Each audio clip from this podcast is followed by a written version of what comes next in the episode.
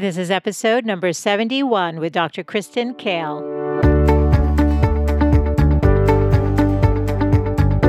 Welcome to the Good Life Coach Podcast. I am your host, Michelle Lamoureux.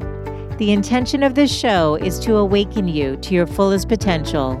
Join me each week for inspiring interviews to elevate an area of your life, as well as interviews with women entrepreneurs who are creating success on their own terms. Each episode provides actionable tips to guide you to design a life you love. Hey there, and welcome back. It's Michelle here with another episode of the Good Life Coach Podcast. So I've brought on Dr. Kristin Kahle, who was a guest in episode number 63, and we talked about what it takes to scale to seven figures in that episode. So if you're an entrepreneur and looking to scale and grow your business, you're going to want to tune in, and you can also learn more about Kristin's backstory. And during that interview, I asked her, I said, can you recommend a business book? And she said, oh yeah, mine. And I said, yours? I didn't know you had one. And so it just come out. It's called Notivation, Use the Power of No to Make Your First $1 Million. And it's a quick read, but there's so many great nuggets, and she calls them nuggets. There are 9 nuggets in the book to learn about reclaiming your power as a woman. I think it's an important book to read. And what I really appreciated about the way Kristin did it is that there's a lot of vulnerability in there for sharing many stories in her life where she was told no, and how that really empowered her to take her power back. So many key messages that vulnerability is power and forgiveness is power. And in terms of the business side, Kristin gets into many of the nuggets today. Some of my favorite ones about how to introduce yourself as a woman, how to introduce your business, how to ask for help, how to show up in meetings, how to find like-minded people, the systems that help you scale to being a seven-figure entrepreneur, what you need to have in place. I mean, so many great tips. Before we jump into today's show, I just need to note that there are some swear words used in today's episode, and they were in Kristin's book, and I have chosen to leave it as is versus bleep it out for the trueness of what she's writing and the emotion behind it. So just a note to you to put on earphones if you've got little kids around while you're tuning in. So great conversation, so heartfelt, and so many great tips from Dr. Kristin Kahle. Let's get into the show.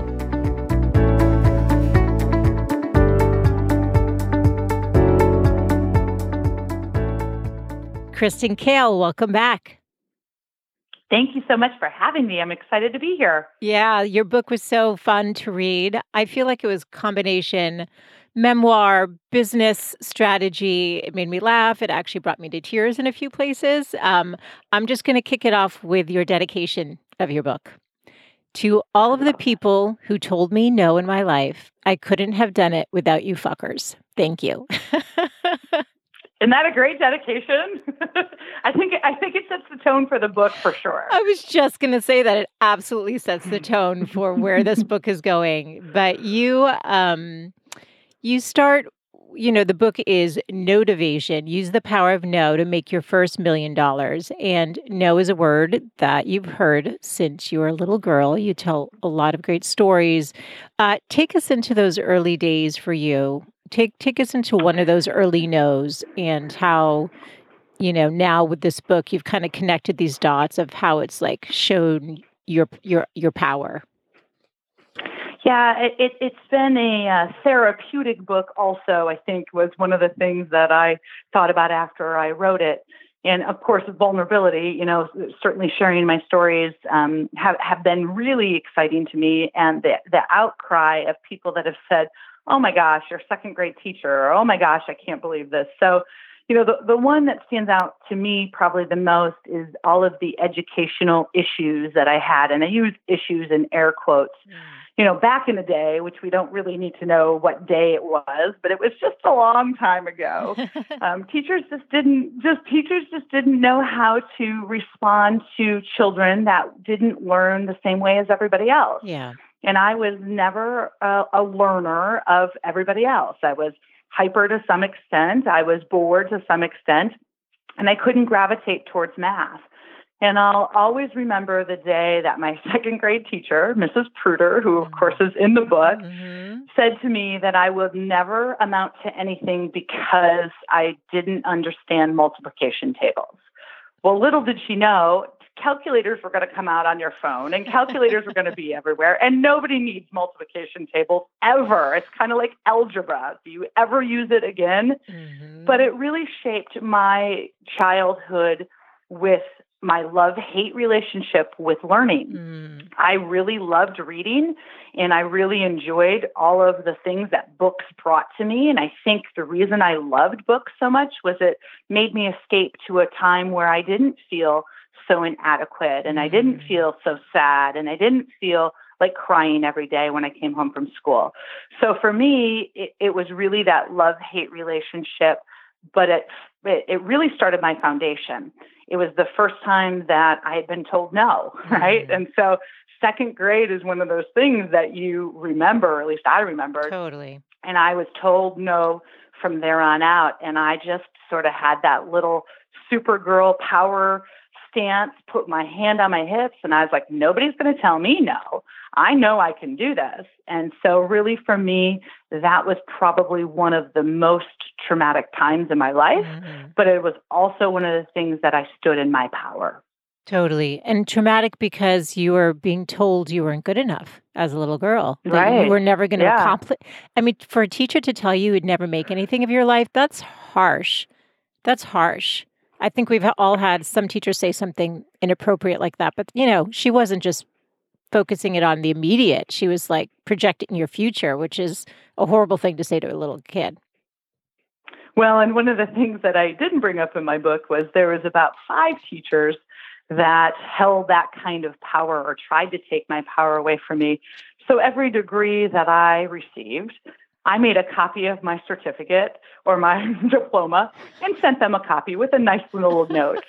So they always got something back from me that said, maybe you shouldn't have said that to children, or maybe you shouldn't have been so mean to children. Here you go, fuckers, right? Which is why my dedication says that. True story. Oh, my goodness. Good for you. Well, good for you. And I think, you know, yeah, I had a guest on actually who told me how a 5th grade teacher told her that she would become a published author.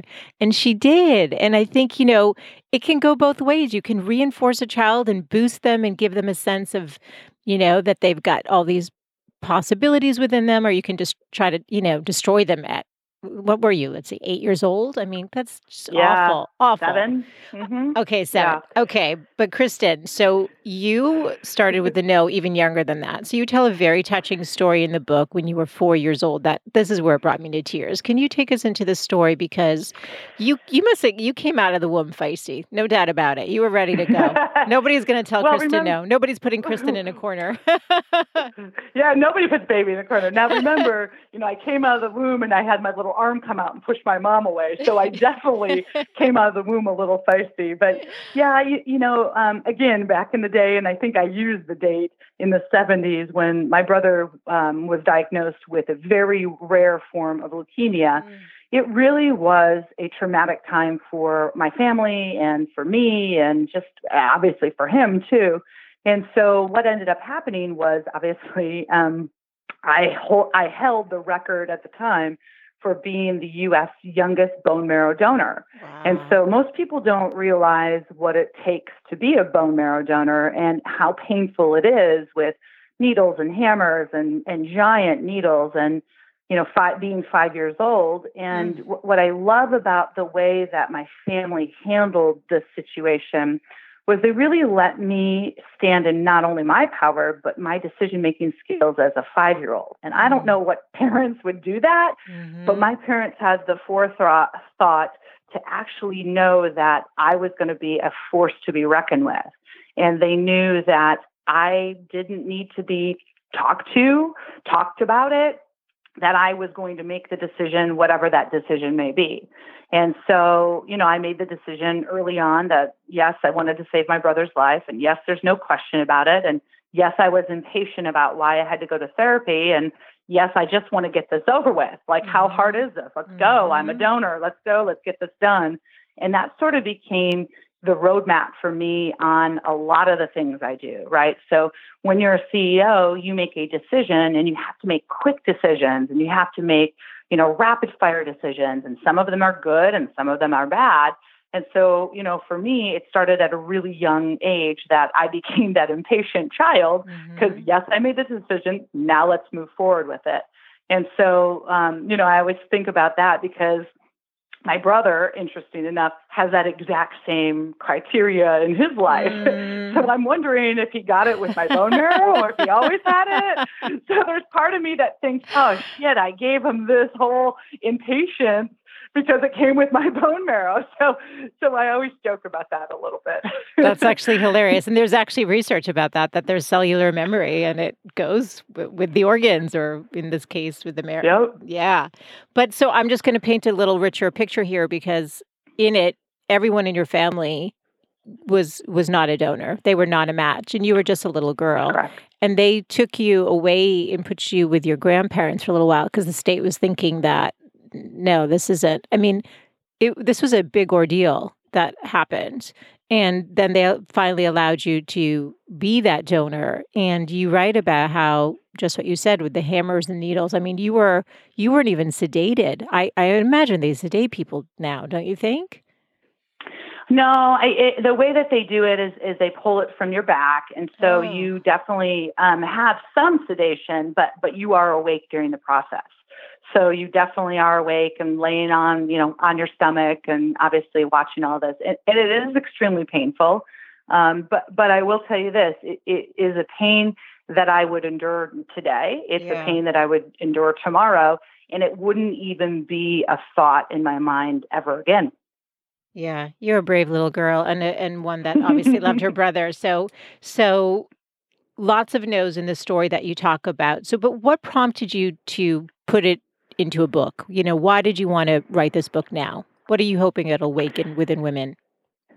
Yeah, it's a great question. And I feel like, every time I dabble a little bit of my story to people that I allow in, yes, I said that, I allow into my life, the vulnerability that comes out from sharing that creates a vulnerability from them also. And so I didn't realize until I started telling my story how impactful it is, how much people are struggling with the same things, maybe not being a bone marrow donor at 5, right, but certainly being told no. And they're struggling with the same thoughts and ideas and things that I have going on. And they're wondering how I'm able to do whatever it is that I'm able to do, create 3 companies, sell my businesses, have 3 companies over $1 million. How is it that I'm able to do some of those things? So sharing that vulnerability really, as I said, was therapeutic, but it also told me there's lots of other women that are out there that are sitting in this mindset and this head game with their little, itty bitty shitty committee that's going on in their brain and they're fighting it and not necessarily knowing that there's somebody that has also fought the battle and has won. So that's really why I felt it was time to do it. And I also feel the movement right now with women and women-owned businesses is amazing. And I'm so excited that there's more to embrace in this $1 million sisterhood that I can't wait for more people to come in. Totally, totally. So let's dive in. There are 9 nuggets in the book. We're going to cover some of the key ones that stood out to me. So, you talk about not only are we trying to excel in a male-dominated industries or where men are favored, but women are holding themselves back.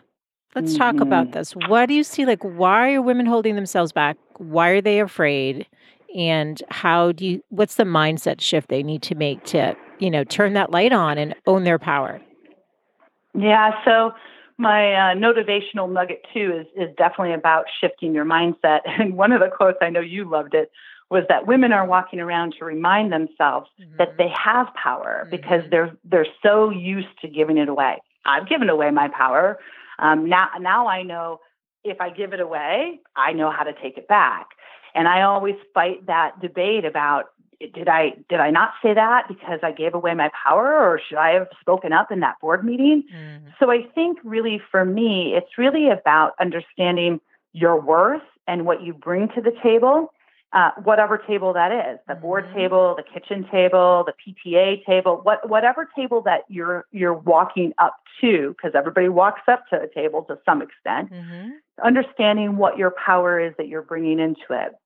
So I always think it's really important to understand that we do need to keep on saying to ourselves, we are powerful and we've got this and we can handle all this stuff without sitting back and sitting in the chair and not engaging.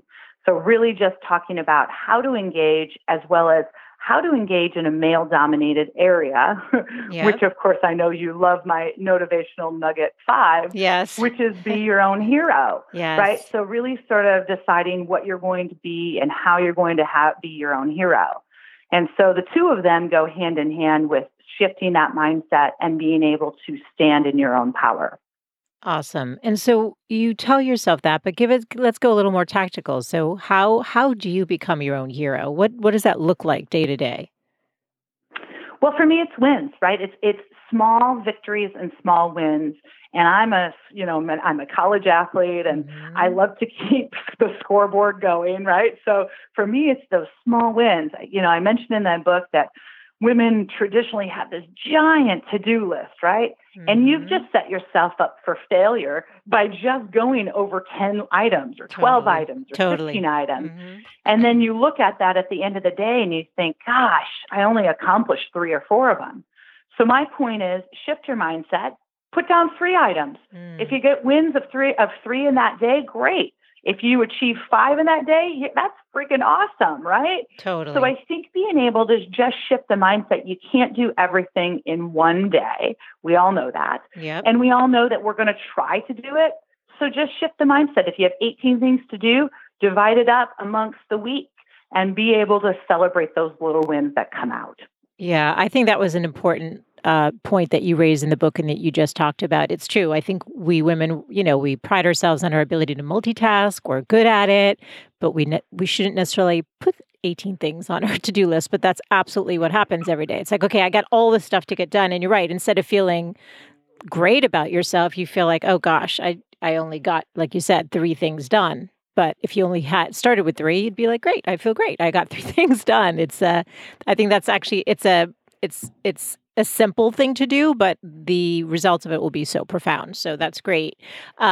Women also hold each other back. I think probably most women who are listening have had an experience, whether they worked in a corporate setting, nonprofit, I don't care where it was, a school system, some other woman trying to take their power. I want to call this out because I think one of the biggest ways that we're going to get ahead is to shift this dynamic and to really support each other. But that isn't always the case. So what advice do you have around this topic? And you do talk about a woman who basically was intimidated by you because of your height and was telling you not to be so tall. Like, there's really not much I can do about that. And interesting about that is that that's not the first person who is, or first woman that has said that to me. You know, when I was a little ballerina dancer, my mom and dad thought it would be very important for me to go and dance. Well, you know, I shot up with my height immediately, which again, there's nothing I can do about that. And one of the Russian ballet teachers said, you know, she can't dance with these girls because she's too much taller than them. Ugh. And my mom got all feisty with her and said, you know, tell my daughter she sucks, or tell my daughter she doesn't have good footwork. Tell my daughter anything that she can control. Tell her she needs to practice harder.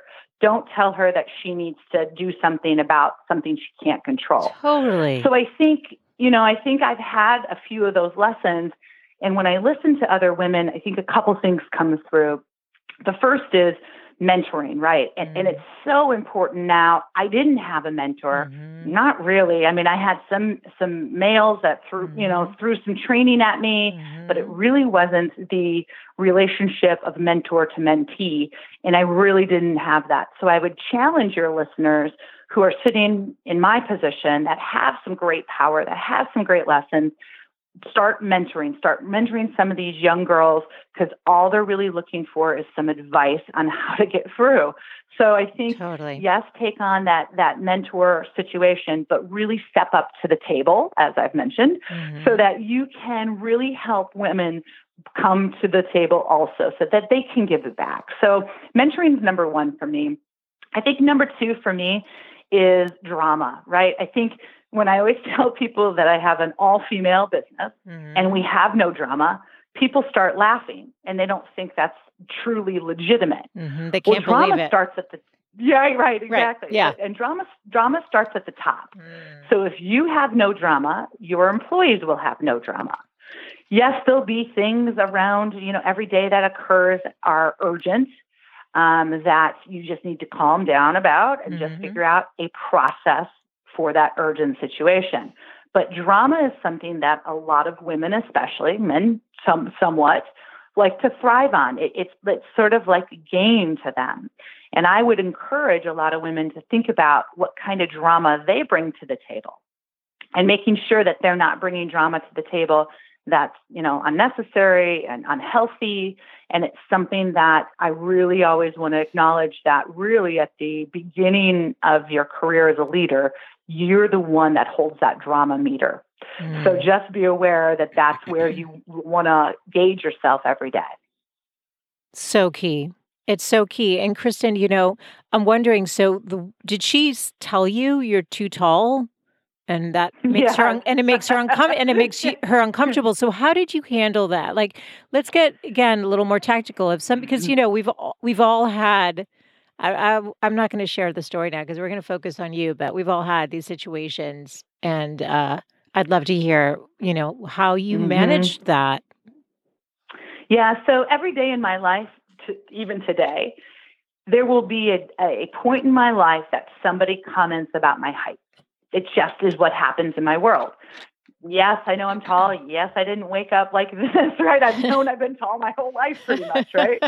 So I'm like, wow, this isn't anything new. And so for me, it's really about how I'm going to handle whatever it is that's brought up. So when this lady who was older than I was, and by older, I mean not only age, but also professionally, right? She was, well into her career, and I was trying to learn some things from her that, nobody was there, for me to learn some things.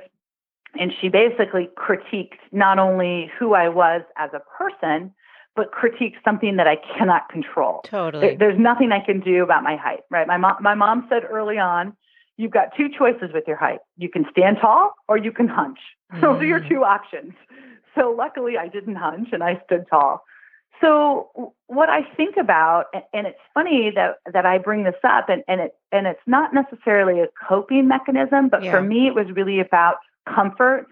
I think about when I walk into a room, and as a woman, I can sit at a board table, and I don't need to stand up to shake hands, right? My etiquette is I'm fine. I can sit there. Totally. So if a person walks in that's shorter than I am, I stay seated. I stay in my chair, I shake their hand so that I don't have that intimidation factor, because my goal is not to intimidate them, but to embrace them and let them understand who I am as a person, but also the education that I bring to the conversation and the warmth and love that I'm bringing every single time. My height should be the last thing on the list. Totally. But I really thought long and hard about what she was saying.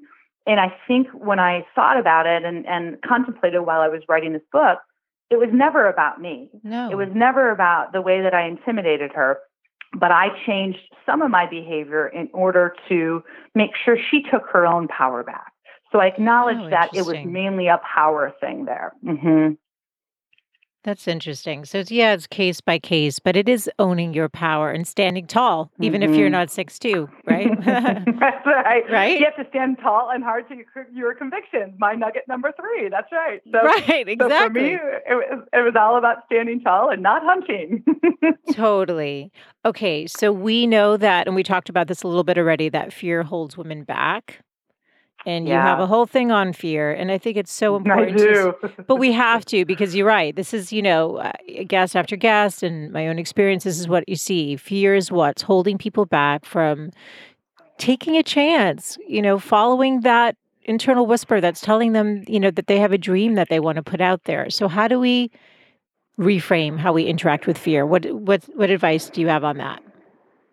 Yeah. So for me, I came up with my acronym, right? Mm-hmm. So in my book, I talk a little bit about, everybody uses little acronyms to get them through whatever they're doing. So for me, my fear acronym, and I love the F word, by the way. So for those of you who are reading my book, just know it's in there several times. So the first thing that I talk about is the F word. So I basically say, fuck it, right? So, mm-hmm. so I know when it comes down to it, it's a perfect word for me, and it makes me laugh for whatever reason. It just does. It's a noun, it's an adjective, it's a verb. Sometimes it's a word that just calms me down and gets mm-hmm. me balanced. And it sort of makes me giggle every once in a while, right? Because I think it's that little girl that comes out and says, oh my gosh, it's the word I shouldn't be using. Mm-hmm. And I come back to my little girl thoughts about why it makes me laugh. So mm-hmm. for me, it just calms me down. So that's the first thing that I say. That's the F in fear for me. Mm-hmm.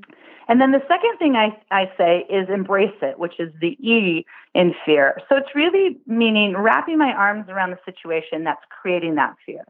Actually understanding what type of fear it is, and if it's something that I'm going to die, which is never the answer, or if it's something that really I'm going to, have some sweat and have some pain and have some, some fear that comes up, how am I going to embrace that?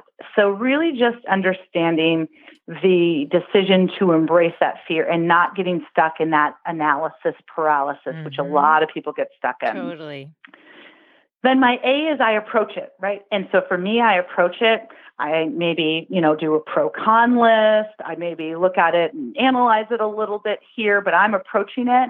And then I'm also creating it so that I'm not stuck in a loop and making that decision pretty quick. Mm-hmm. I'm approaching it rather than analyzing it, which is a little bit different, right? So yep. if you think about, something that's on the ground that you don't know what it is, you're going to approach it with a little bit of hesitation, but I'm still going to approach it. And I think that's the other thing for me that I can certainly, look at and approach it. And then finally, my R is I run into it, right? I run into it. Mm-hmm. I run into it to a loud and high and heavy and excited and everything else that comes with it. And so I'm running into that about anything that has held me back or anything that I'm ready to embrace to try something new. So that's my fear acronym, and it works for me, mm-hmm. and it really has helped me propel into all kinds of categories that I never thought I could succeed in. Yeah, because you've taken those situations where you've felt the fear and you've done this, and you've gone for it anyway. That's really... Yeah, and maybe sweated a little bit too much. Maybe I sweated a little bit too much through my clothes, but you know what? Sweat's good, right? That's how right. fear is coming out. But for me, it was really just about running into it and running towards it and embracing it and just knowing that, it's not going to kill me. What doesn't kill me makes me stronger, right? Totally. Kelly Clarkson, love that. I know. I love her too. And I think it's good that you mentioned that, you're sweating it through. It's not that you're not feeling the fear. You're right. going through these steps and you're saying, I'm just going to have to, you're not going to stop me. I get it. You're not going to stop me. And I still haven't found any good deodorant to stop the sweat. So I'm still going to sweat through any kind of fear. And I'm here to tell you that it's just going to keep on coming. And, hopefully when I hit menopause, I'll stop sweating. But I can only dream for that. Is that what's supposed to happen? I didn't know that was one of maybe the only benefits that comes from all of this. True. That's true. That's really funny. I didn't know that. Yes, totally. So if you're listening and, the point is, for sure. If you're feeling fear, we all feel fear. It's just a part of life, but don't let it hold you back. Don't let it hold you back from those dreams, and try this acronym and see if you can't, approach it in a different way. So you were alluding to this a little bit earlier. So I'm going to read from your book because this made me laugh. You say, you write, do you ever see men walking around with notebooks or wearing T-shirts or jewelry that says boss man or empowered men, empower men? Or nevertheless, he persisted. No, you don't see them. But there's a slew of women out there who do, and it's basically to remind themselves that they're powerful. So I want to come back to this concept of power because to hit seven figures, you really need to be standing in your power. Like you're not going to get there if you're not owning, and even six figures, or even just doing whatever's in your heart to do. Yes, just starting, literally just starting, or just taking control of your life and doing more for yourself. You have to stand in your power. Mm-hmm. So, and then you say, I think it's because we tend to give our power away, for sure. Women certainly do, and need a reminder that truly we hold all the cards and that we can take back our power as many times as we give it away. I loved that. We can give it back. Thank you. I love that. Let's get into this. And we do, every day we do that too, so every day you fight that battle. Did I give my power away? Do I need to take it back? I think there's that constant fight that's going on. And I think it's really important to understand, when you look at social media, especially, there's a whole slew of women out there posting those type of things, right? I've done the empowered women, empower women. I've done that one because we kind of need to say it, and you acknowledge that, like, we are breaking barriers here, but no, men are not doing this. It's true. Yeah.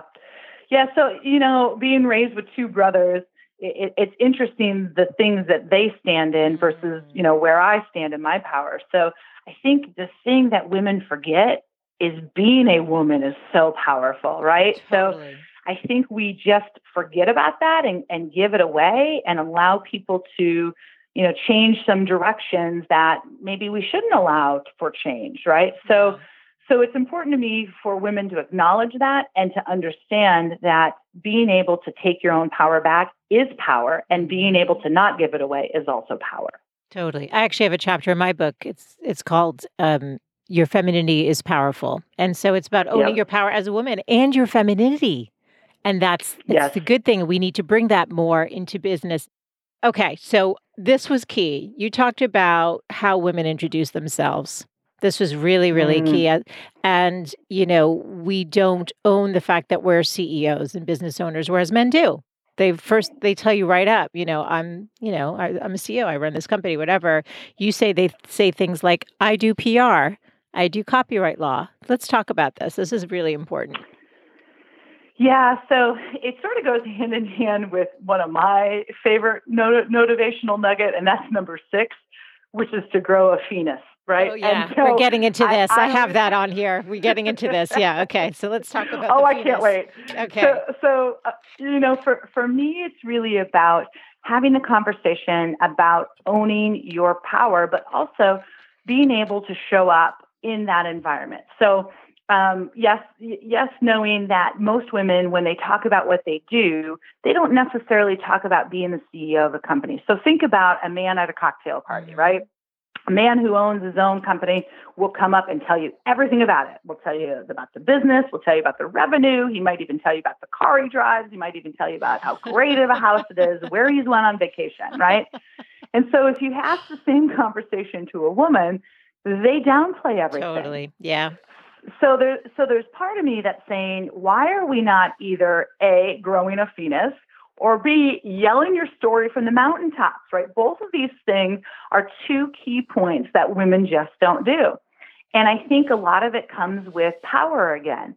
So when you say, I'm a CEO of a PR agency, or I'm a CEO of a law firm, or I'm a CEO of a software company, there's some power that comes from saying those words to a stranger. Totally. And I think where we fail a little bit is that committee that's in your head saying, oh gosh, don't say you're a CEO. It may show up that you're, too this and too that and too cocky and too arrogant and all the other things that play in that loop.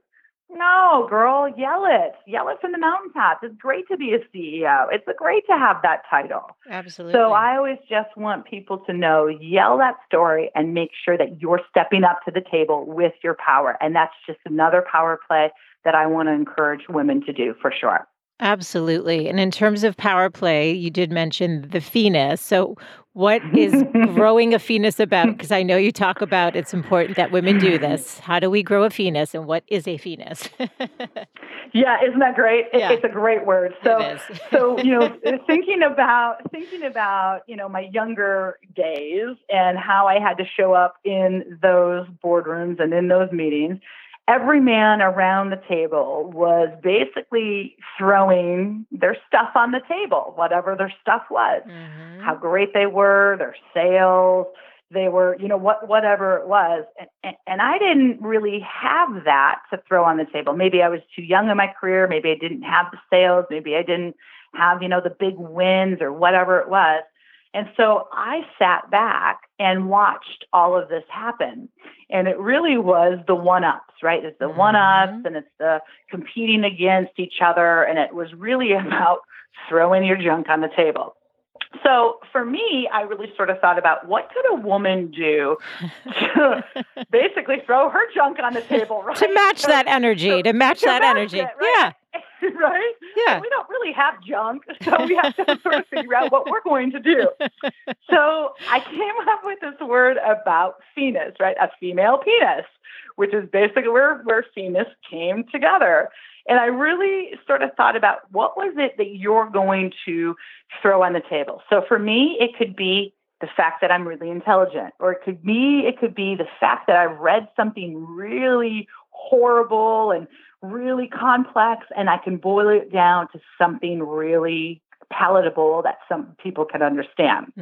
So I also talk a little bit about, you know, when people trash talk on the court, right, being an athlete, you just want your game to show. And so I think what I want to always tell people about is whatever it is that your penis represents, whatever it is that it looks like, that becomes your power. And maybe those are the things that you need to think about when you're in those situations where they're throwing out numbers and power and, you know, size of their cars and size of their houses and whatever else and size of their junk or whatever it is, that you come up with the penis that makes you hold your power.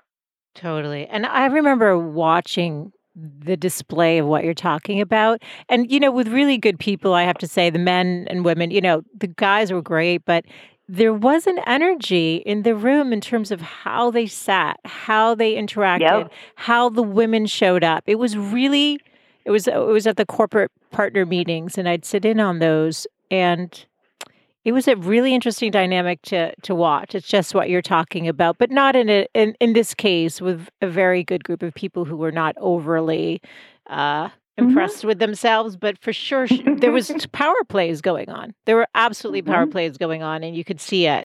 The struggle is real. This is another. You discuss the importance of asking for help and not pretending everything's great. And actually, this kind of goes hand in hand, but we're obviously talking business now with this, but also life.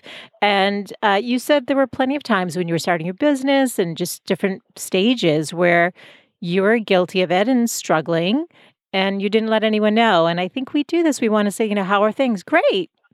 Are they? But right. So give us an example of how to change that script and what it would look like to be able to ask for help when we need it. Yeah. So the example that I use in my book is about, I watched, you know, some reality TV show about a business owner and a woman business owner who was dating one of her employees who was a sales guy. And she was saying how great everything was and how many orders are coming in and how great everything's going to be and a new building that she's looking at and all these other things that ended up being such a fake and phony, right? She was in debt, $2 million. Her car was being repossessed. She hadn't paid her rent, and everything that she was saying on camera was great. Everything's great. Everything's great. And so it made me think about why are we actually saying how great it is when she was sitting in front of somebody who could have helped her out of that situation.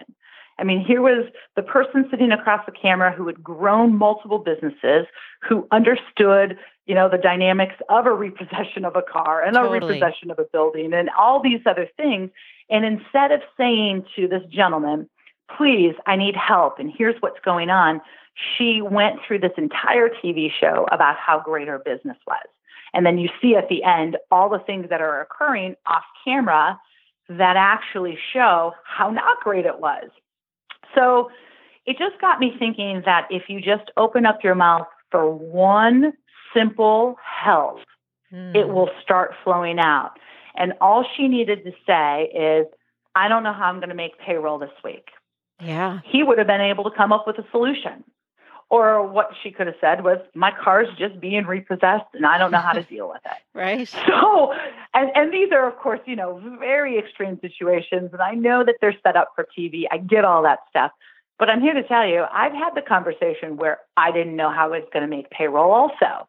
Mm. I put down all my credit cards at the bank and saw what I could have in all my credit cards in order to make payroll. And I did it and didn't ask for help. And there were probably better ways to do it than putting it on my credit card.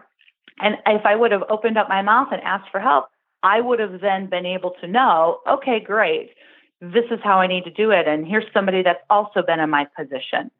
And regardless about what happens, it's all about those experience shares that come back when you open up your mouth. So when a person says to you, oh gosh, yeah, hell, it took me 3 times to make payroll, or I haven't paid myself in 3 years because I've been paying my employees. And so when you open up your mouth to have that and wait for the experience shares to come back from whoever you're speaking to, you grow so much more as a person, but you also grow on how you're going to solve that problem. Totally. This is so good. And do you think it's an issue with women, or do you think men and women both do this? I'm just curious your thoughts. I think it's a vulnerability issue. Yeah. But I also think there's that whole, which of course is one of my other nuggets. It's that whole, you know, fake it till you make it scenario that we've thrown out there to say to people, especially business owners, you know, just fake it till you make it. And people giggle when they say that. And I hate that phrase so much because you don't want to fake it. No. So if you're going through these issues where you can't make payroll, or you're going through these issues where you don't know how you're going to handle this and that, you're faking it if you're not asking, or you're not talking about it, and you're not looking for shares from somebody who's been there, done it, because there's lots of people that have been there and done it. Yeah, absolutely. Absolutely. And I, you know, when I asked about, you know, is it a male or female issue, I think you're right. I think it is a vulnerability issue. And also, though, with women, we always want to have the answers and be helpful, right? So it's not wanting to say like, oh, you know, it's like wanting to be in service. Yeah, I think we always want to try also to solve the problem, right?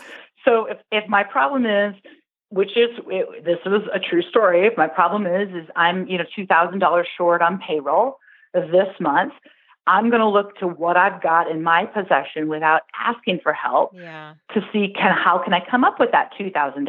I threw every credit card there was, and I made it by 1 penny, right? So I think for me, it was really about learning that example of when I opened up my mouth and actually asked for the experience shares from people, again, that have been there, or maybe just even, you know, have a different opinion on things. It just really opened up my mind to, gosh, I'm not going it alone. Mm-hmm. I'm not battling my committees in my head.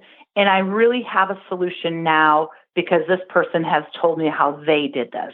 Mm-hmm. So I think it's threefold for me. And again, going back to your and my favorite quote, right? Empowered women, right? And so it became an empowering thing to actually open up my mouth and ask for help. Mm-hmm. And then people love helping. That's the funny part. We don't even know it. People love it. It's like everyone, you know, if you get an email, can you help? It's like, yes.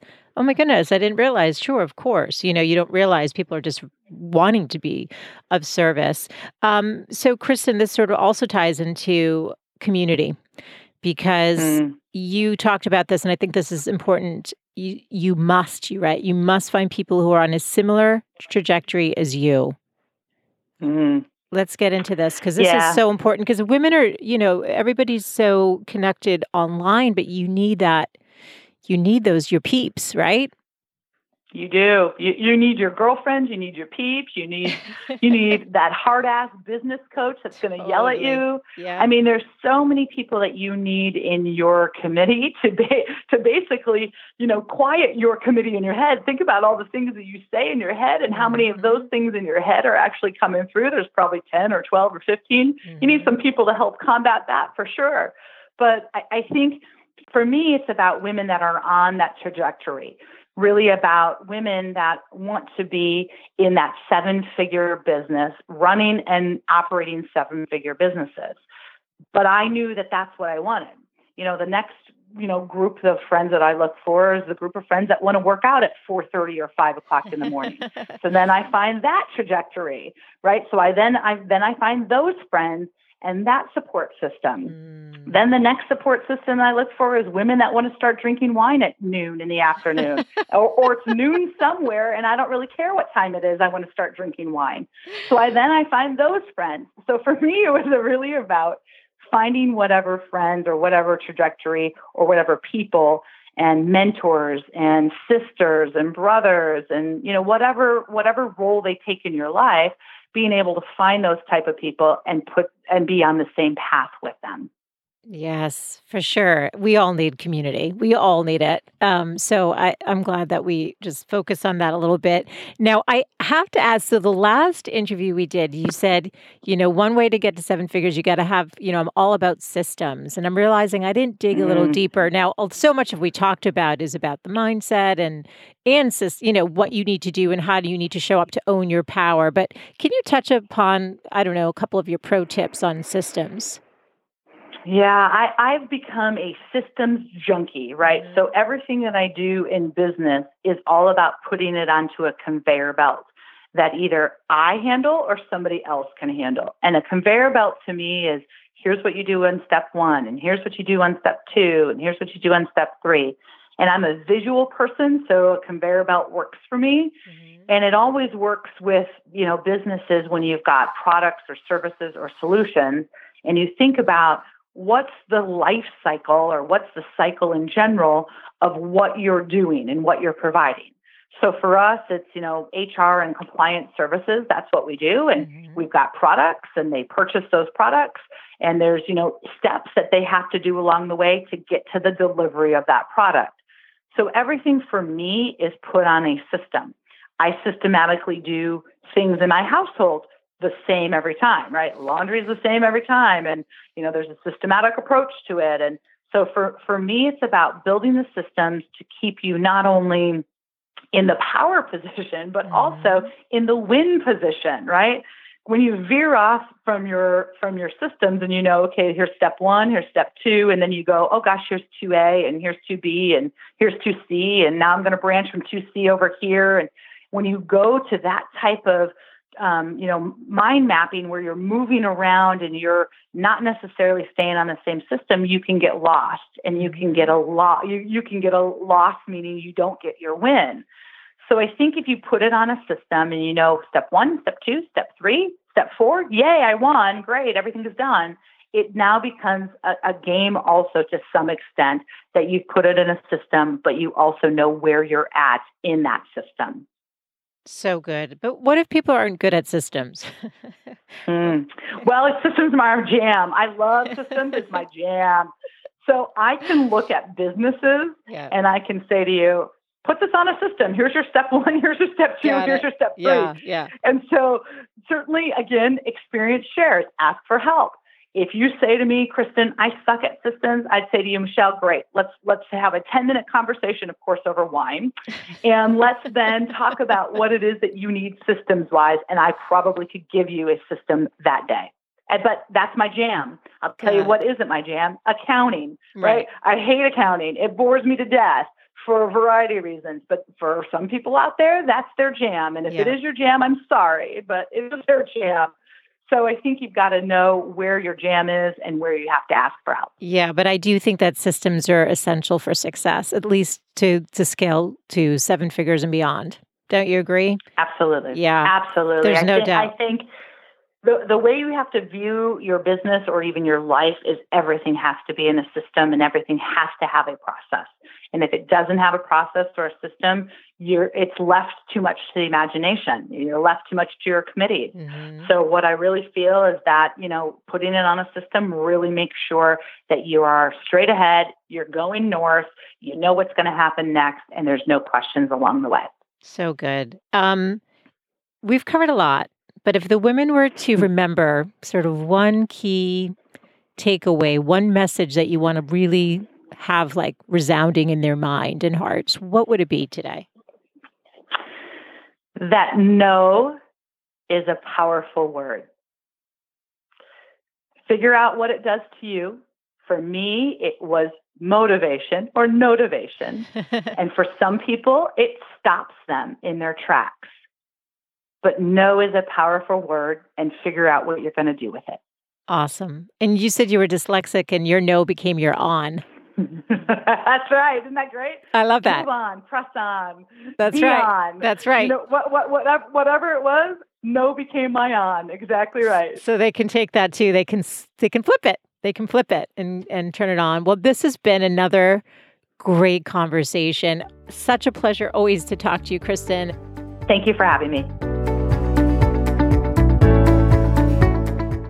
Thanks as always for tuning in. All of the show notes can be found over at thegoodlifecoach.com/071 for today's conversation.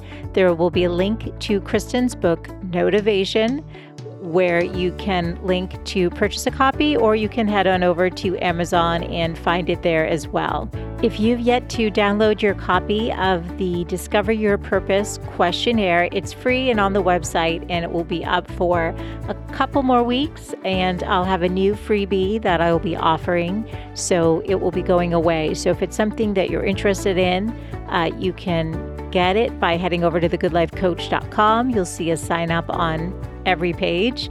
And you can also just hit reply when you receive the introductory email saying hello from me, and just let me know what's on your mind, what topics you want more of, or any feedback from any of the episodes that you've listened to. It's always such a pleasure connecting with you. So thank you so much for tuning in, and I look forward to reconnecting with you next Wednesday. Bye for now.